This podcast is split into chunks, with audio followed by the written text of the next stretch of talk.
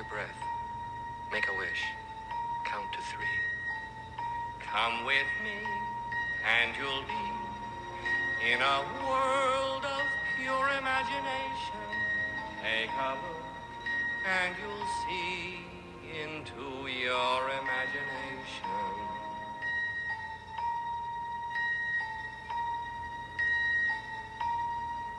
We'll begin with a spin, traveling in the world of my creation. What we'll see will defy explanation.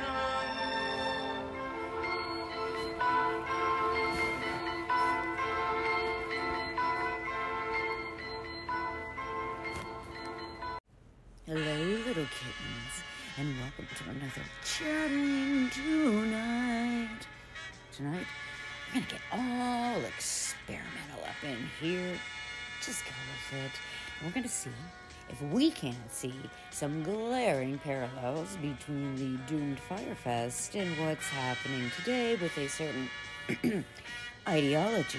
One caveat to this episode is I came up with the idea while completely stoned, and at the time it really seemed to have some uh, meat on the wing, if you know what I'm saying. But listen, let's just do it and get all into our feelings, shall we? Before we like really get into it and I start like playing the clips and stuff like that, I just want to make sure you guys are like on my level, okay? and that you get where I'm going with this whole theory that I've made up from watching the documentaries. But it, it, anyway, so Billy McFarland and the Fyre Festival represent the trans slash gender ideology movement as a whole. Ja Rule is just, he's Ja Rule, man. You know, he's my personal E.F. Hutton, my financial guru, my business mentor, and also the sort of underlying greed that kind of represents this movement. The celebrities and influencers are the celebrity and influencers that push this movement. And in essence, they can also be the corporations and the organizations like ESG and HRC. The media company FuckJerry is, of course, the media. And the people going to the concert are your progressives, your TRAs, millennials, Gen Zers, and your garden variety bandwagoneer losers. The critics of the festival are the critics of the movement. And you can even like make Billy's original company Magnises the original LGB movement because let's all remember that a cause needs money.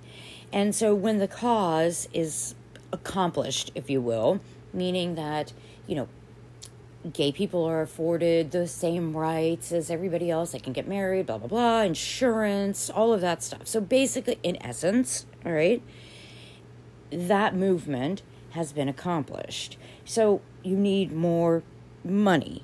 So you attach that whole Q, T, I, whatever, that the rest of the alphabet that's on there now.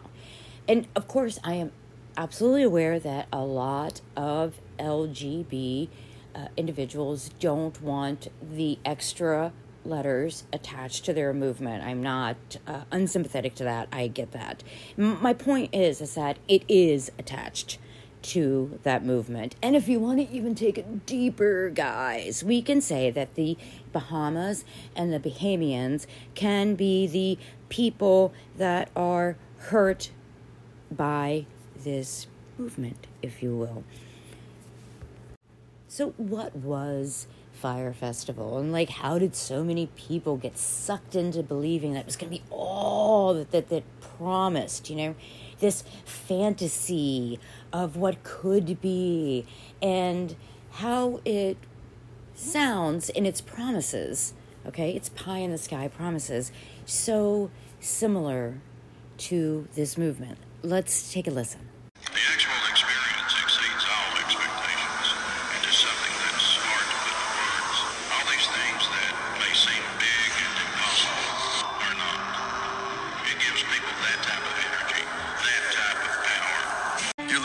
Parents' basement, and you pull out your phone, which you look at a hundred times an hour, The actual experience exceeds all expectations. You see a music festival that exceeds all expectations on a deserted island owned by Pablo Escobar. There was music, private planes, and beautiful women swimming on an island with drugs. Man, that's about as sexy as it gets.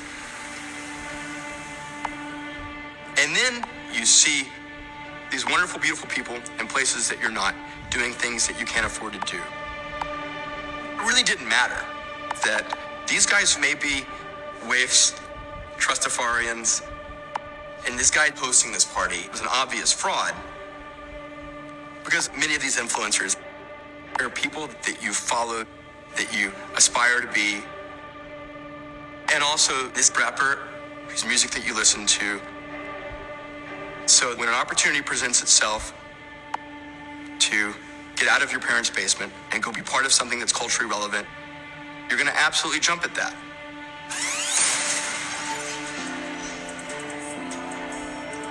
This tapped into all of the biggest millennial trends.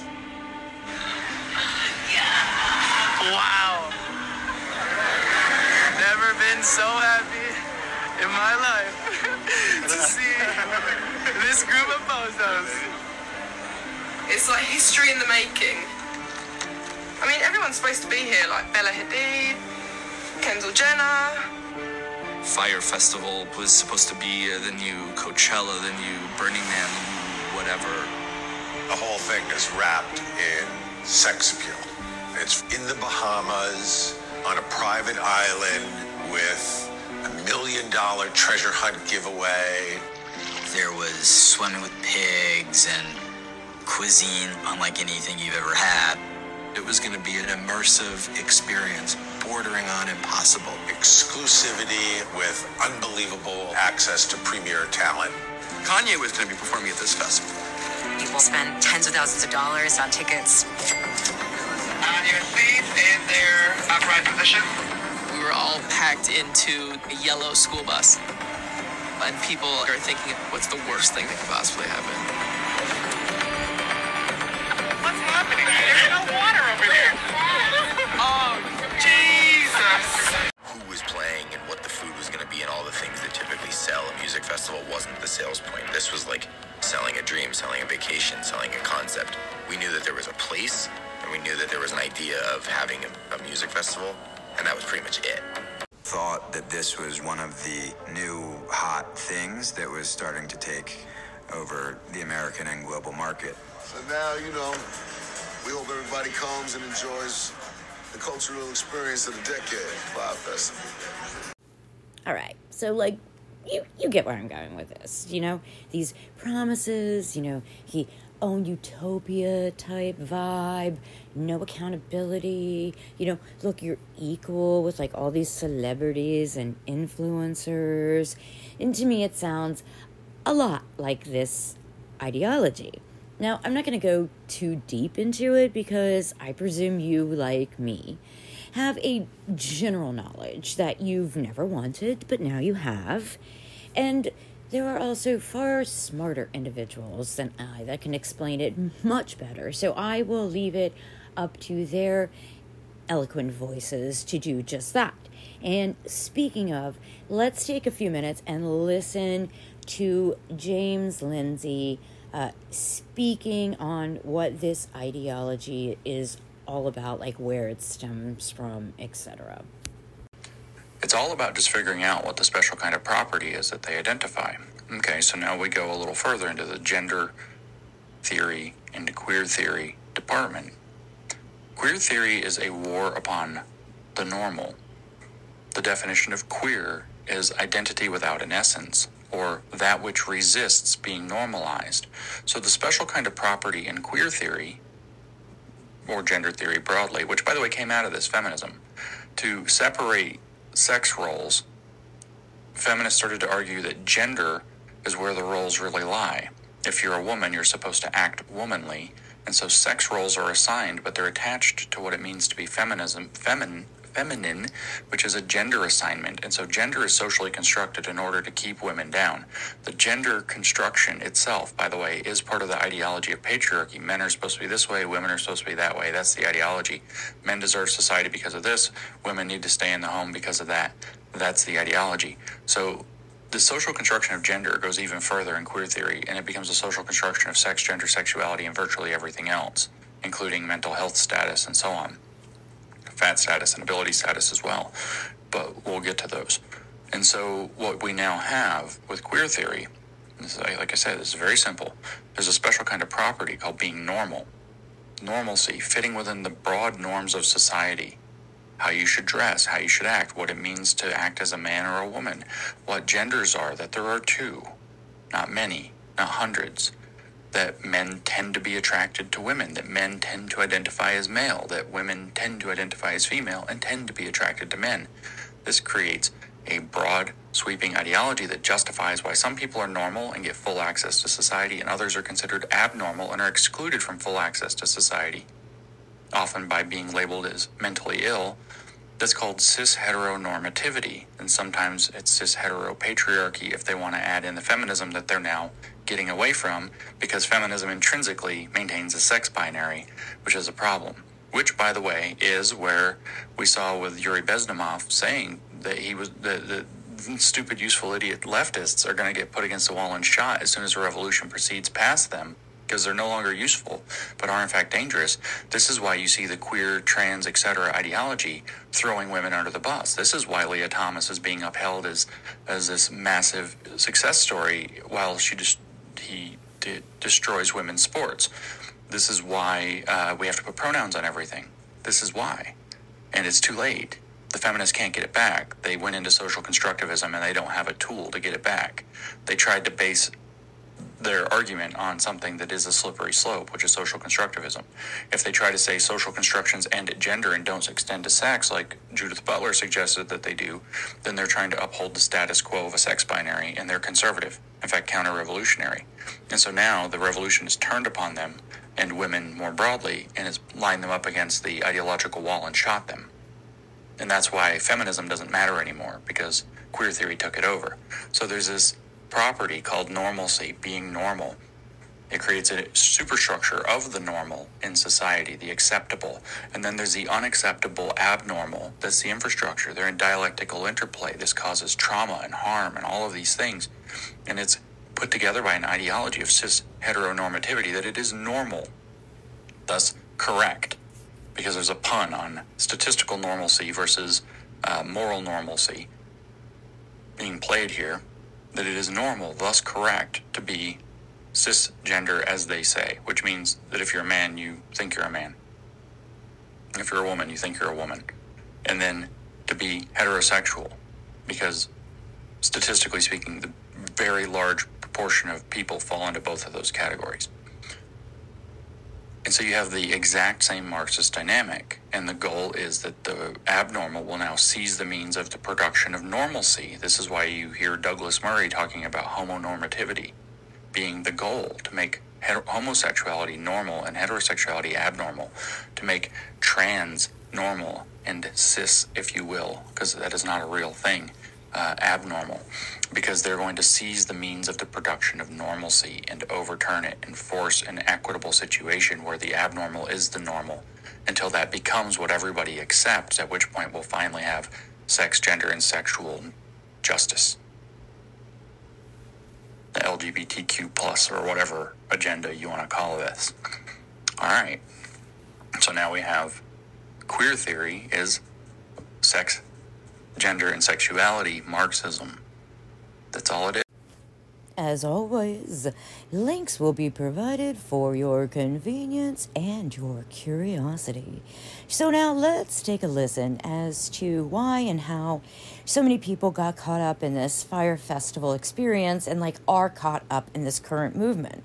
And I am pretty much barring Gen Xers and boomers from this unless they're like, you know, like the last vestige of a hippie, you know, if you know what I mean. So, how did all these people get sucked into what is the equivalent of just like this exquisite glossy ad, or as Billy McFarland so profoundly put it, you know, selling a pipe dream to your average loser? And then uh, I'm going to have James come in afterwards into the studio to just expand on that a little bit more. So let's let's take a listen as to sort of the explanation of millennials and in this case also we're going to throw uh, your gen zers in there too as well here we go I, I hate to speak on behalf of millennials because there's nothing worse than a millennial speaking on behalf of millennials. I'm sorry, who are you again? The millennials. Some of the stereotypes about millennials are true. Taking a break from social media. We are obsessed with our phones. We are a little bit narcissistic. I think that I may be the voice of my generation. a little bit arrogant as a generation, I guess you could say. But certainly our generation loves to be a part of the hype. We identify ourselves with what we're attached to, or who's involved, or who follows us, or who likes us, or who comments. Do I have a blue check mark? Am I trending at the right event? You're either tagged in posts, or you're sharing memes, or you're sending videos that everyone can relate to and laugh, like Star Wars Kids, or Dramatic Gopher, or Antoine Dodson. You see what everyone else is doing the fact that you're not there creates this fear that you're less of an individual.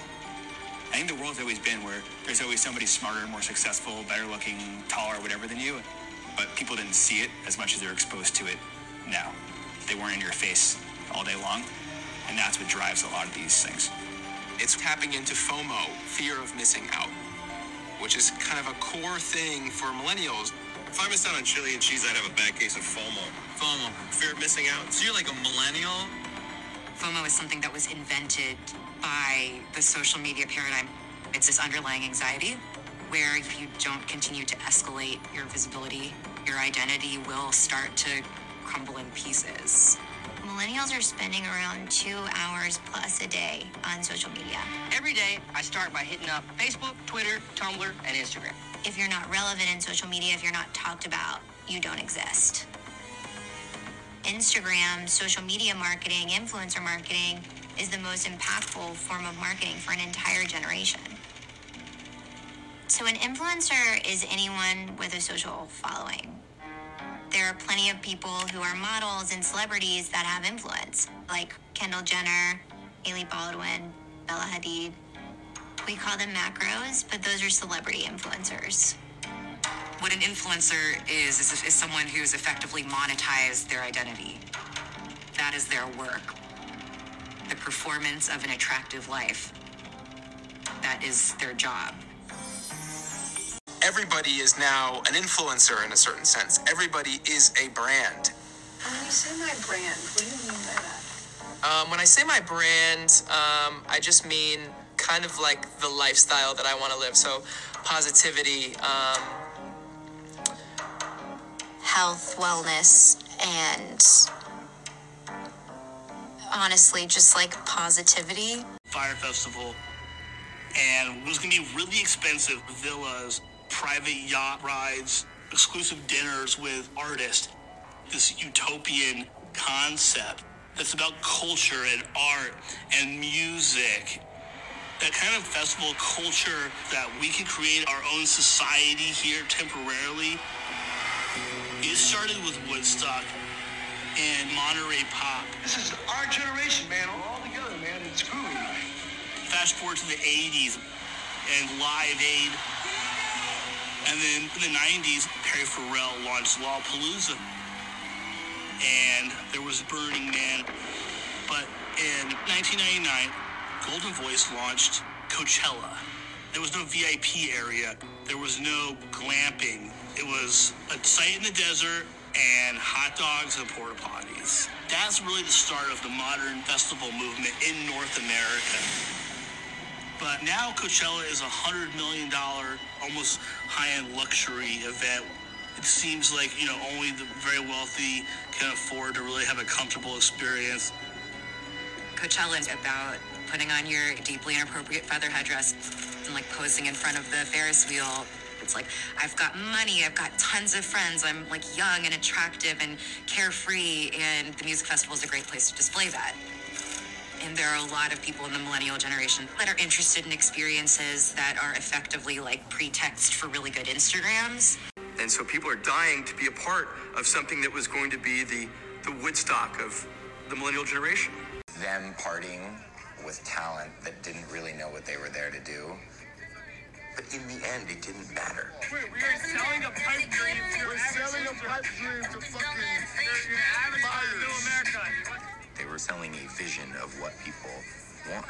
with the idea. There's this long history, though, of Marxists playing around with the idea of uh, sexualizing the population, sexual liberation, sexualizing women, and sexualizing children in order to destabilize them, in order to get the revolution, to get them to be so agitated and so stuck in their ways of, uh, so stuck in their, their feeling that they're being held back from who they could really be and what they could really have in life uh, by the morality of the era so that they'll throw off their old values, they'll throw off their old culture and adopt a whole new one that's promising them everything that they want. The so-called Garden of Eden um, that we could get back into. And the point is to destabilize kids. That's what the sexual, the queer Marxist grooming part is for. It is a war on stability. If we go back to the 1960s, we see what the critical Marxists were writing about. What they realized was that there were these various forces, in particular advanced capitalism, that were causing people to become stable. The working class had become stable. They complain about the working class becoming stable and saying, we need a new working class. Who's the, who's the they? Herbert Marcuse says that explicitly throughout the essay on liberation explicitly over and over again. He says it in Repressive Tolerance in 1965. Obliquely, he says it in One Dimensional Man in 1964, a book that sold hundreds of thousands of copies even in the 1960s. He says it over and over and over again. The working class has been made stable. Max Horkheimer, another critical Marxist of huge significance, says it too the capitalism doesn't immiserate the worker. It gives them a good life. It makes them stable. These guys realized that when you have stability, you have people who want to keep the stable life that they have, so they become conservative. In other words, they specifically become counter-revolutionary. And that is what they have to break down. When we progress forward into the queer Marxist age, post-1984, when Thinking Sex was written, what we realize is that, well, Maybe they can't overcome this economic stability problem so well, but they can overcome psychological stability.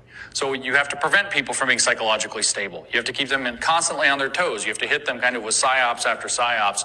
But if you can make sure the children are never stabilized, they're always ready to go do political activism because they think they live in a world they can't cope with. And the only thing that they know how to do to deal with the world they can't cope with is, as the saying goes, scream at the sky. We all saw the Trump election and people falling on their knees and literally yelling at the sky. Or showing up and doing political activism, or showing up by the millions in communist organized marches that looked like they weren't communist organized marches, like the Women's March, the so called Science March. All they know to do is show up when George Floyd dies and start throwing bricks at buildings, changing their social media profile, bullying anybody who doesn't go along, cutting off their family ties specifically around that incident and others.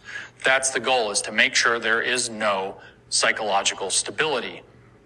So they talk a lot about, we talk, like I said earlier, we talk a lot about physical harm. We have to pay attention to the irreparable mental and emotional harm we're doing to our children as well. We're talking personality and disorders being induced that will take years and years and years of therapy if they can ever be resolved to be resolved.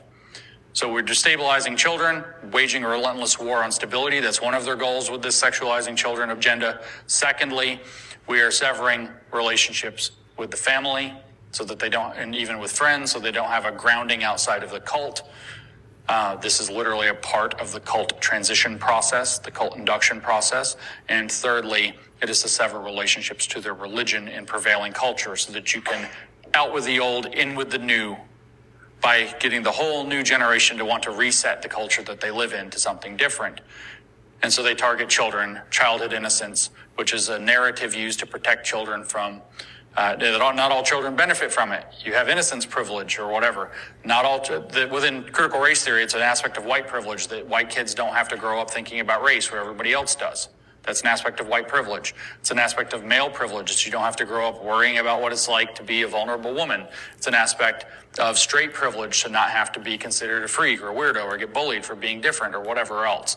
So childhood innocence is reserved for some children, but not others, and therefore that's an imbalance that has to be made equitable. So let's just make sure that nobody has childhood innocence is their solution, because equity always equalizes downward, never upward. Sales pitch is up, reality is down every single time. Oh,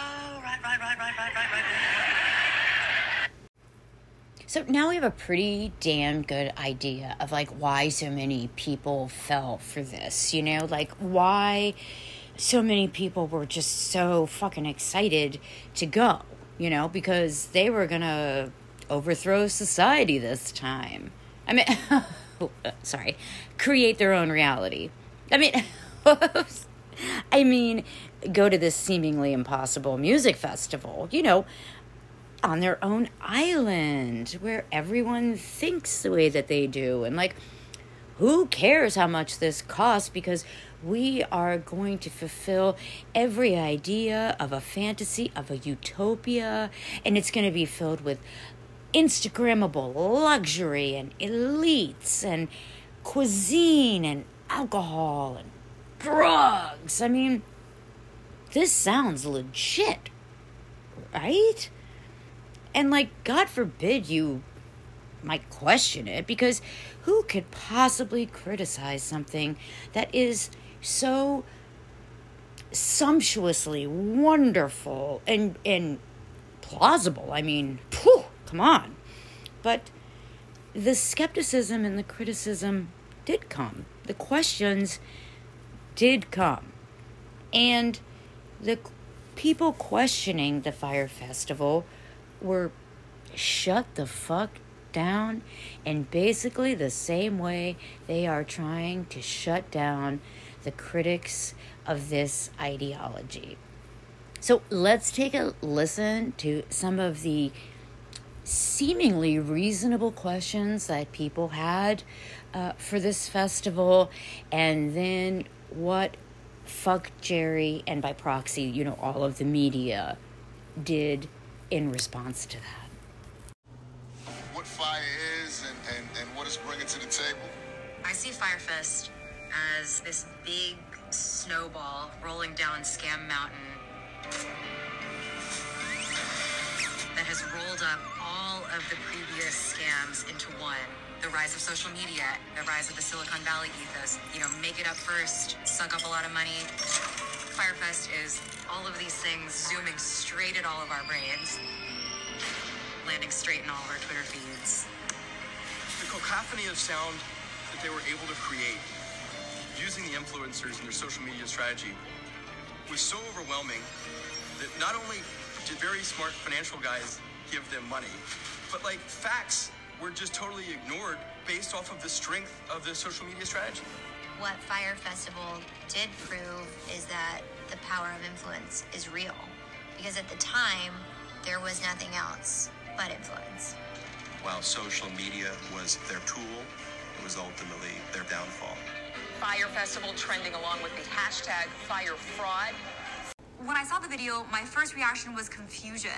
I wasn't sure who was the target market for the Fyre Festival. Like, if you go to the festival, will there be Instagram models lounging around to Fiji grapes? So it was a combination of like confusion and excitement. Like, hey, someone has got to stand up and say, this isn't real. And so I created the anonymous Twitter account, uh, Fyre Fraud. And I just started posting what I knew to be factual.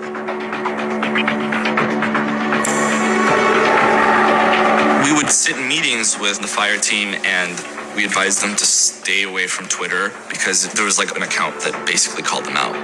The guy would start talking to other people and connecting dots together in the comments.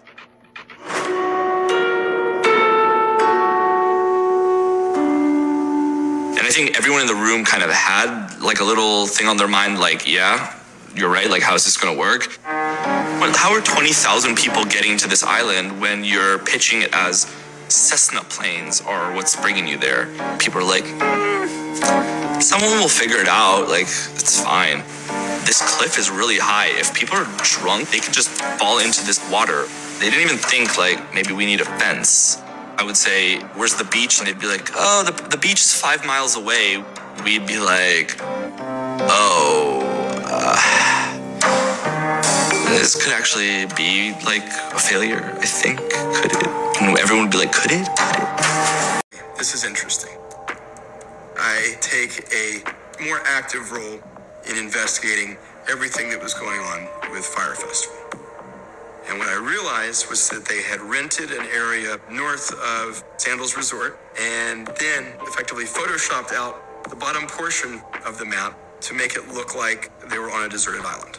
I thought the world's got to know what's going on. So I create the now infamous Twitter account of Fyre Fraud. I thought, okay, I'm going to put this out there and people are going to see this and everyone's going to know it's bogus. And nothing happened. I got maybe two or three clicks uh, on Twitter and that was it. So I said, all right, we got to hit them a little harder. What we ended up doing was taking a uh, plane down there and photographing the development and what they were working on. One of the things that really struck out to me was that they were erecting these dome tents that were pitched as luxury villas that I realized were leftover hurricane tents from Hurricane Matthew. That is a far stretch from a luxury villa on a deserted island.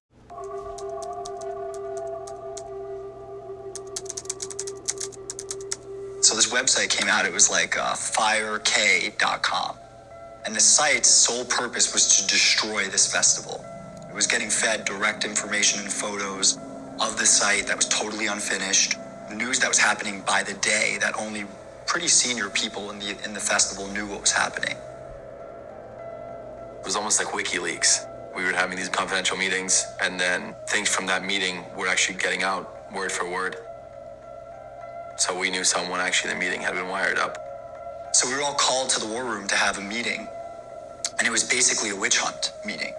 It was if you are the person or people that are sending this information to this website, we will pursue legal action. You will leave this island, you will not get paid, and we will come after you. The guy that put together Fire K was extorting Billy. Billy wanted him to take the website down. He said he would only do it if the Fyre Festival started releasing actual photos of the campsites.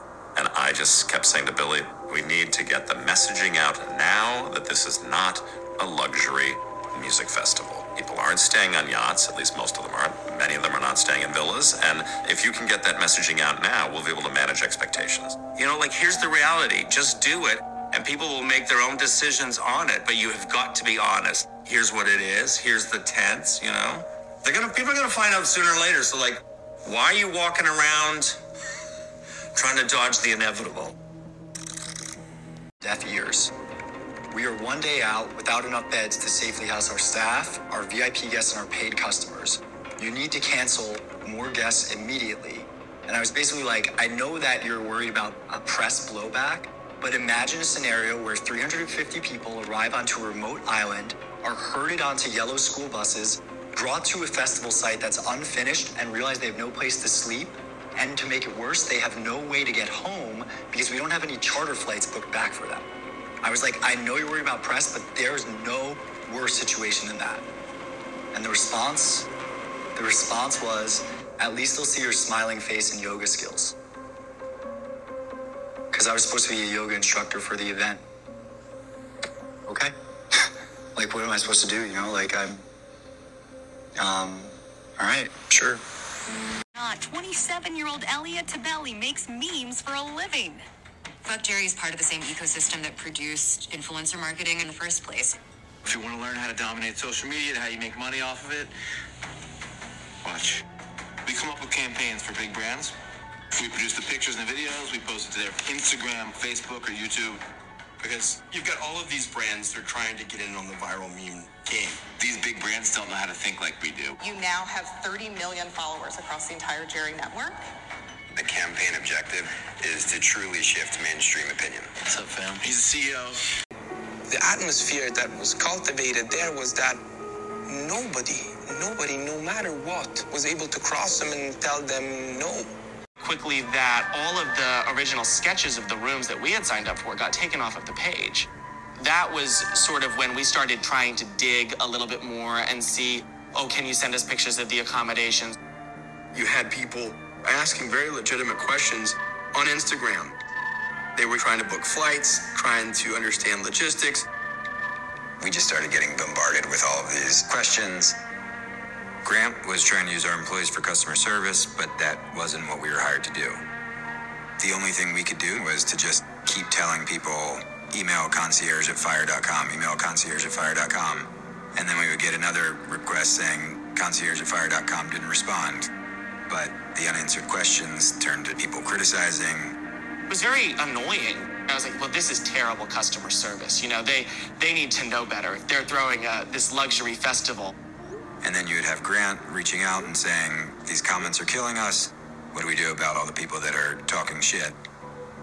The decision was to screenshot all of the legitimate questions and forward that over to the Fyre team, and then delete all of the negative comments that were degrading the brand. I saw them actively deleting comments and then turning comments off entirely so that you wouldn't have 3,000 people saying, Hey, I don't have my flight information. Where do I need to go?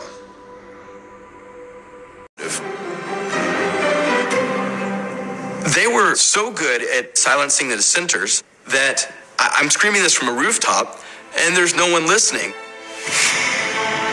So there were a few different vendors who dropped out. For everybody, this is a red flag. This is one of those things that you kind of question if they're doing something, why aren't we? But it would always come back to like, nah. If it were my agency and I didn't think that this was something I could put my name behind, I would have dropped out. There's so much momentum, so much money, so much force behind everything that it's like, this train's not stopping. And just to bolster my comparison argument, here's a clip from the podcast High Noon with Inez Stepman, and she is with James Esses. And then after that is a clip from Dr. Andre Van Mol. Cherry picker. At the time of my expulsion, I was just finishing my third year um, of a five year degree, and I was just about to set up my own private practice and start seeing paying clients privately, which is all very exciting. Um, while this had been going on, I was becoming more and more concerned about the, the political and also the medical landscape in terms of children struggling with their gender identity and suffering from gender dysphoria. I was particularly concerned with the push in the therapeutic world towards affirmation, so affirming transitioning, medical transitioning.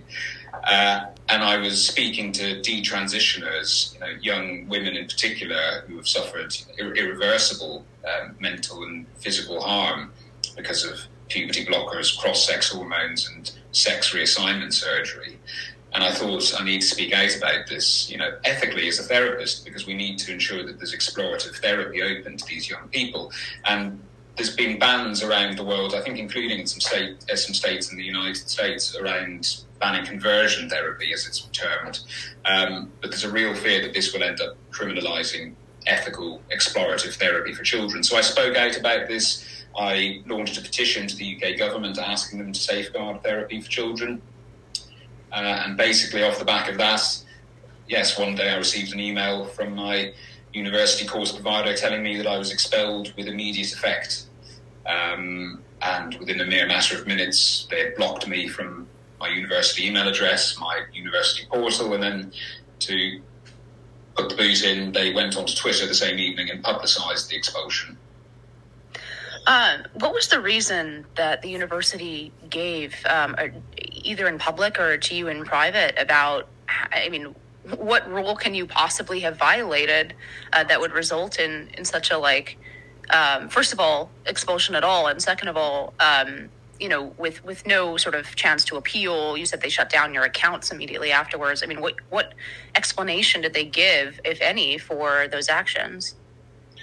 Well, the difficulty is I've never actually had a conversation with anyone at the university. Um, and if they're going to take disciplinary action, there's various layers that you need to go through, various hearings, you know, opportunities to put forward your side of the story, appeals. I, I wasn't offered any of that. What, what I received was a, a two paragraph email stating that there had been some complaints made about me and what I'd been saying in the space, and that I brought them into disrepute. And, and that was it. I, I, I never was signposted towards any policies. I was never provided with any evidence of what I had done wrong. Eventually, when I got hold of the policies myself, I went through to see, well, you know, what would be the circumstances in which immediate expulsion without appeal uh, would be uh, an appropriate resolution, and the types of offences in the university's handbook that this would be suitable for include physically assaulting or sexually assaulting another student on campus or defrauding the university. So they seem to be suggesting that me speaking out about my concerns about medicalising children is some sort of equivalent to that.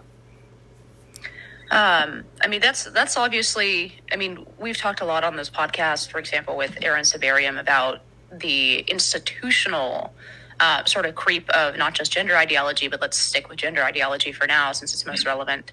Um, you know, the creep of these ideologies, not just into practitioners of um, whether that's you know psychology, psychi- uh, psychi- psychiatry, um, and or or just the practice of medicine, uh, but into the institutions themselves. So into places like your university, into um, you know sort of board exam. I don't know exactly what the equivalent is in the UK, but but into um, organizations, professional organizations that uh, gatekeep with board exams, for example.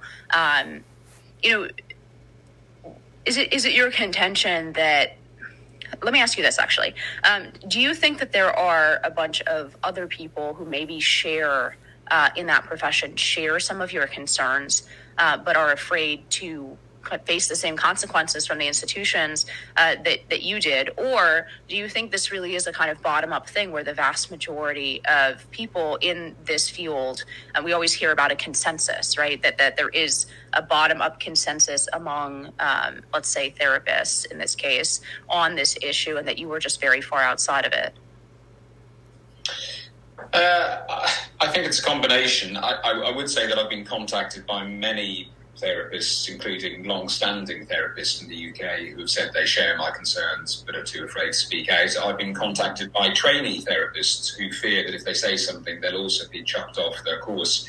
Um, and I know that there's some trainee therapists who have actually postponed their course waiting for the outcome of my legal case, which I'm sure we can talk about a bit later. But even in my own co- cohort, on my own course, I, I, had peers who uh, agreed with me on these topics, but just didn't feel able to, to speak out openly and say so. So um, I think there is a real fear that's put into people that if they step out of line at all, they'll be given the boot. But uh, I also think that these organisations tend to model what we're seeing in society more generally. I mean, we've seen a real push amongst commercial entities, amongst media organizations, political parties to embrace gender ideology, hook, line, and sinker. Um, and we've seen this through subtle changes over a long period of time with language, etc. So I think there's a lot of people nowadays who aren't really that skilled up on exactly what all of these things mean, but they want to demonstrate that they're a nice person, they don't want to offend people unnecessarily, and so they go along with this, not realizing the ramifications. Grandma, what are you seeing on the front lines of you know policy when you're out there testifying in state legislatures or international fora, as I said, uh, saying standards, laws, and regulations? What would you say is the toughest ground, and by that I mean the most difficult battles? Your family doctor engaged in this arena. What do you think is most bitterly contested on the medical front? Um, there's, there's two answers to that. Uh, the first problem is me being a board certified family physician. Uh, I know that if I were to go in a court of law, the other side's attorneys would gleefully spend hours trying to get my testimony disallowed because I'm a family physician, I'm not an expert. And they would likely succeed with the average judge, which is why I apply myself to other avenues where I can be more effective. Um, so in more direct answer to your question, and, and by the way, if I were a family physician working for the gender clinic, now I'm an expert.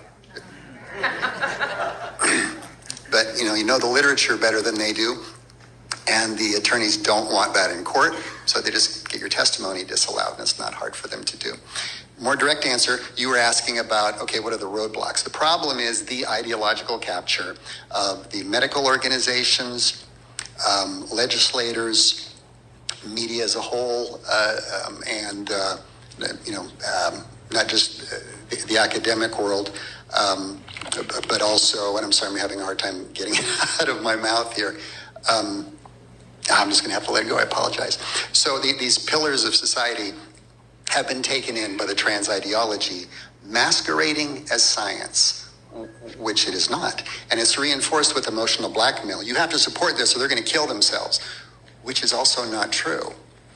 But it doesn't matter. And you ask them, how do you back this up? It's like, it's what the experts say, it's what the organizations say. That's not proof. You know, in fact, that's how groupthink and herd mentality work. So all roads lead back to WPATH, the World Professional Association for Transgender Health, which is an American deal. It's not a medical organization. So we've seen how the Fyre Festival started, you know, the concept. And we've seen what happened when people started to question it. Again, much like when people question this movement, shut down. But now, let's get to the fun part. The part we're at now, I believe, you know, in reality. The part I'm gonna call the yellow school bus cheese sandwich era. We're at the part where everyone is on their way to the festival, on their way to the Bahamas, on their way to paradise, their own utopia. We're at the part where gender ideology rubber meets the real world road. So, does everyone have their boarding pass? Well, let's go, babies. In their upright position. Thank you very much. All right, we are here in the private jet. it's actually worse than like really like being like low, low economy class. We were all packed into the yellow school bus. This was maybe 10 or 15 minute drive. And right as soon as you get to the entrance, Oh God. The girl next to me on the bus started bawling, crying. There's no bed in that tent. There's no bed in the tent. Everyone's like, this isn't funny. it was just gravel, mattresses stacked up along the road. That's an air mattress. That's an air mattress. I mean, this is just crazy. There's like 50 tents that are ready, and all the rest aren't. There was plenty of liquor. There were just pallets of liquor bottles sitting next to kiosks that said bar. What's happening? There's no water over there. Oh, Jesus. Maybe we all get to burn it down at the end. Oh, we just burned all of our money. This is not what we signed up for. The first thing I saw was these are FEMA tents. What have I done? My child is like Satan. This is such a disaster. It, I'm scared. I'd say this is dangerous. It won't change anything because the festival has to happen. It was chaos. At the end, I was like, this shit ain't happening. I'm getting a flight out of here. People started to have breakdowns. People started to have panic attacks. No idea what they were doing. It was a shit show. Just chaos and anarchy. Uh, it's time to let people in and kind of see how it unfolds.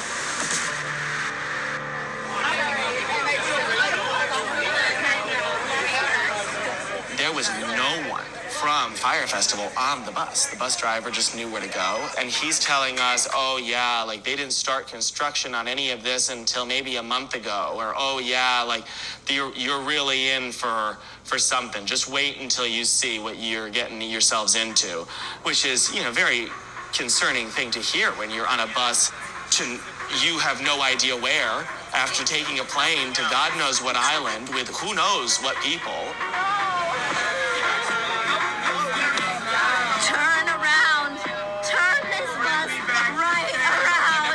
We see this sea of white little tents.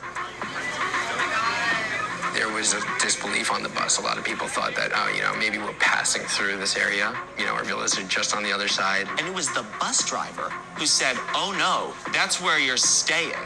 It was like, Oh my God. Look at the beds.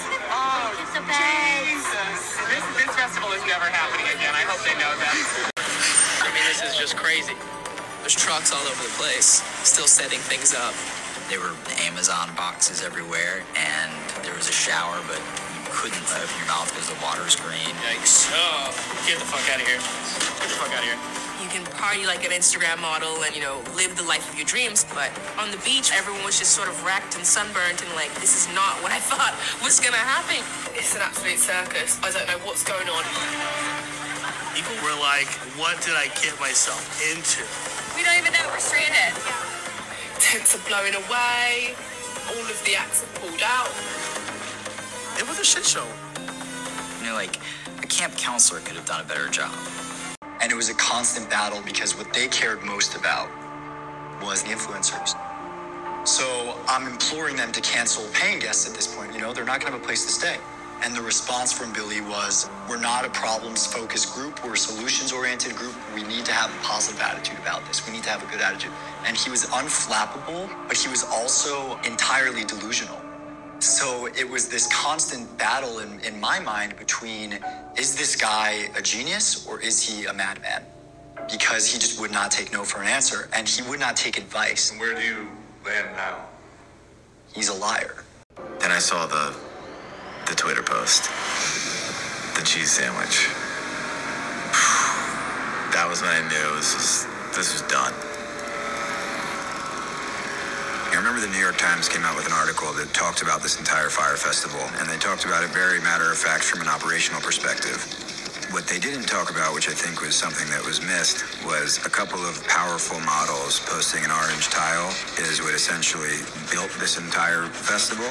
And then one kid with probably 400 followers posted a picture of cheese on toast that trended and essentially ripped down the festival.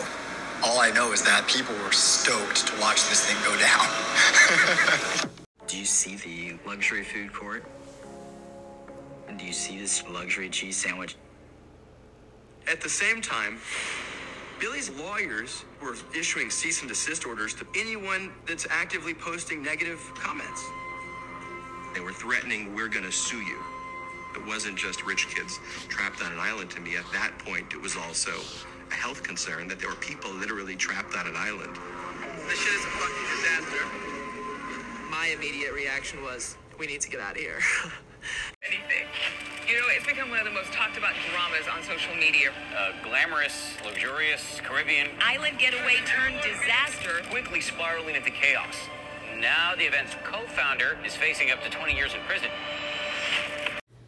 Because I know you guys are at my level, then I know that you are digging that we're the cheese sandwich. Okay? We are the cheese sandwich in the shitty styrofoam container that brings this air quote festival down because it's a shit show and we know it's a shit show. But worse than that, we know it's a lie and a con.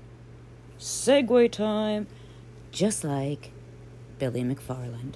Called you a compulsive liar? I've been called a lot of things since the festival. So, you don't believe you have a compulsion to augment the truth? It's like you're calling me all these crazy things, man. Like, show me one one thing that I said that's not true. Show me one thing I said that's not true today. I'm I'm I'm ready. I'll sit here and wait. Okay, Magnises. Uh, we had over 10,000 paying customers. We have 100,000 customers around the globe. According to former Magnises employees, Magnises never had more than 4,000 to 5,000 members. We spent $30 million to execute this festival. But that was not true. We had 250 houses rented. Not true. I spent $5.9 million of my own money. Not true. He lied to investors, defrauded, repeated misrepresentation, deliberate plan to deceive, fictitious and forged document, a sham, betrayed and deceived his investors, customers, and employees. Okay, I'm gonna take a 10 minute break and I'll come back and we'll continue. Uh, what's the 10 minute break for? Then to come up with that? Or? No, I'm taking a personal break. I would not trust a single word that Billy says about his own motivations or about himself, simply because Billy McFarland is a con artist. I know all about because Billy McFarland is a con artist. I know all about them. You know, I've researched them. I know they ruin lives. They look into your soul, they see what you're missing, and they take advantage of that. The most surprising thing about con artists is just how normal and likable they are. Or a con artist deception is a constant practice. A con artist would pass a lie detector test with flying colors because there's no tension there. To them, this is the truth. They aren't delusional. They're doing it very deliberately. Billy has been running small cons his entire life. People to trust them. And they have an explanation for everything. He kind of explained me that, you know, at some point, I guess he lost the sense of reality. Um, everyone. Living in an era in which you can convince millions of people to do anything just on marketing alone. But in its wake, it leaves real harm.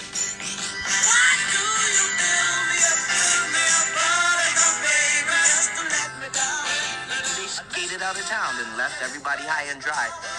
Can I curse on you? He's a fuck shot. He's a fuck shot. It was a scam from the beginning. Focus on Billy. There are people who help Billy commit fraud so that they can make their money. Oh, you little buttercups. With the sweetest smile. Dear little buttercups, thanks for staying a while. we made it through this Fyre Festival of an episode relatively unscathed and with only a mild sunburn and hangover. I sincerely hope you all enjoyed this deductive argument, Toulmin argument. My mind, it escapes me. Anyway, regarding this dumpster fire that is gender ideology. Because honestly, this fuckshot has no choice but to crash and burn. Thank you all so much for taking the time to listen. And as always, I loved chatting tonight with you all. You know, us cheese sandwiches, we need to unite. Shape of cheese sandwich, form of destruction. Before we wrap it up, let's get our shit. Anyway, before we wrap it up, let's do ourselves this little favor. Do ourselves a service, if you will, and let's listen to some of my favorite quips, my favorite words of wisdom. The only man who can wax business poetic, the man, the myth, the Ja Rule. Take it away, Ja. Uh, you know, it's it's a very unique situation. Whenever you can marry the affluent with the less fortunate, you get the birth child, Hi, wait, wait. which is called hip hop. Okay. Well, this isn't called hip hop. This is this is called the credit card. This is a credit card. So the, the Daily Mail talks about how they're hashtagging Fyre Festival, and that Shanina Shaik says it's lit. I knew it would do that. I knew it with the buzz. If you're constantly gonna be taking pictures here, make sure you fucking Fyre Festival fire because it's gonna create a, bu- a small buzz that can be a big buzz, and it's free press. You can't pay for that kind of press. I had asked me why I get on the festival. Right now, yes, we are the fucking laughing stock of everything. We are scam fire. But that might not be the case after we fucking put our plan in play and start to spin it. They use Samsung as, a, as an example of how, you know, this is just some bad PR. Um, you know, Samsung's out here blowing people's faces off with cell phones, but they're still selling cell phones, you know, so they're kind of trying to make it seem like we would overcome this. We can't dwell on how we fucked up. We can't dwell on what made it go wrong. We gotta dwell on how we're gonna make it better in the future.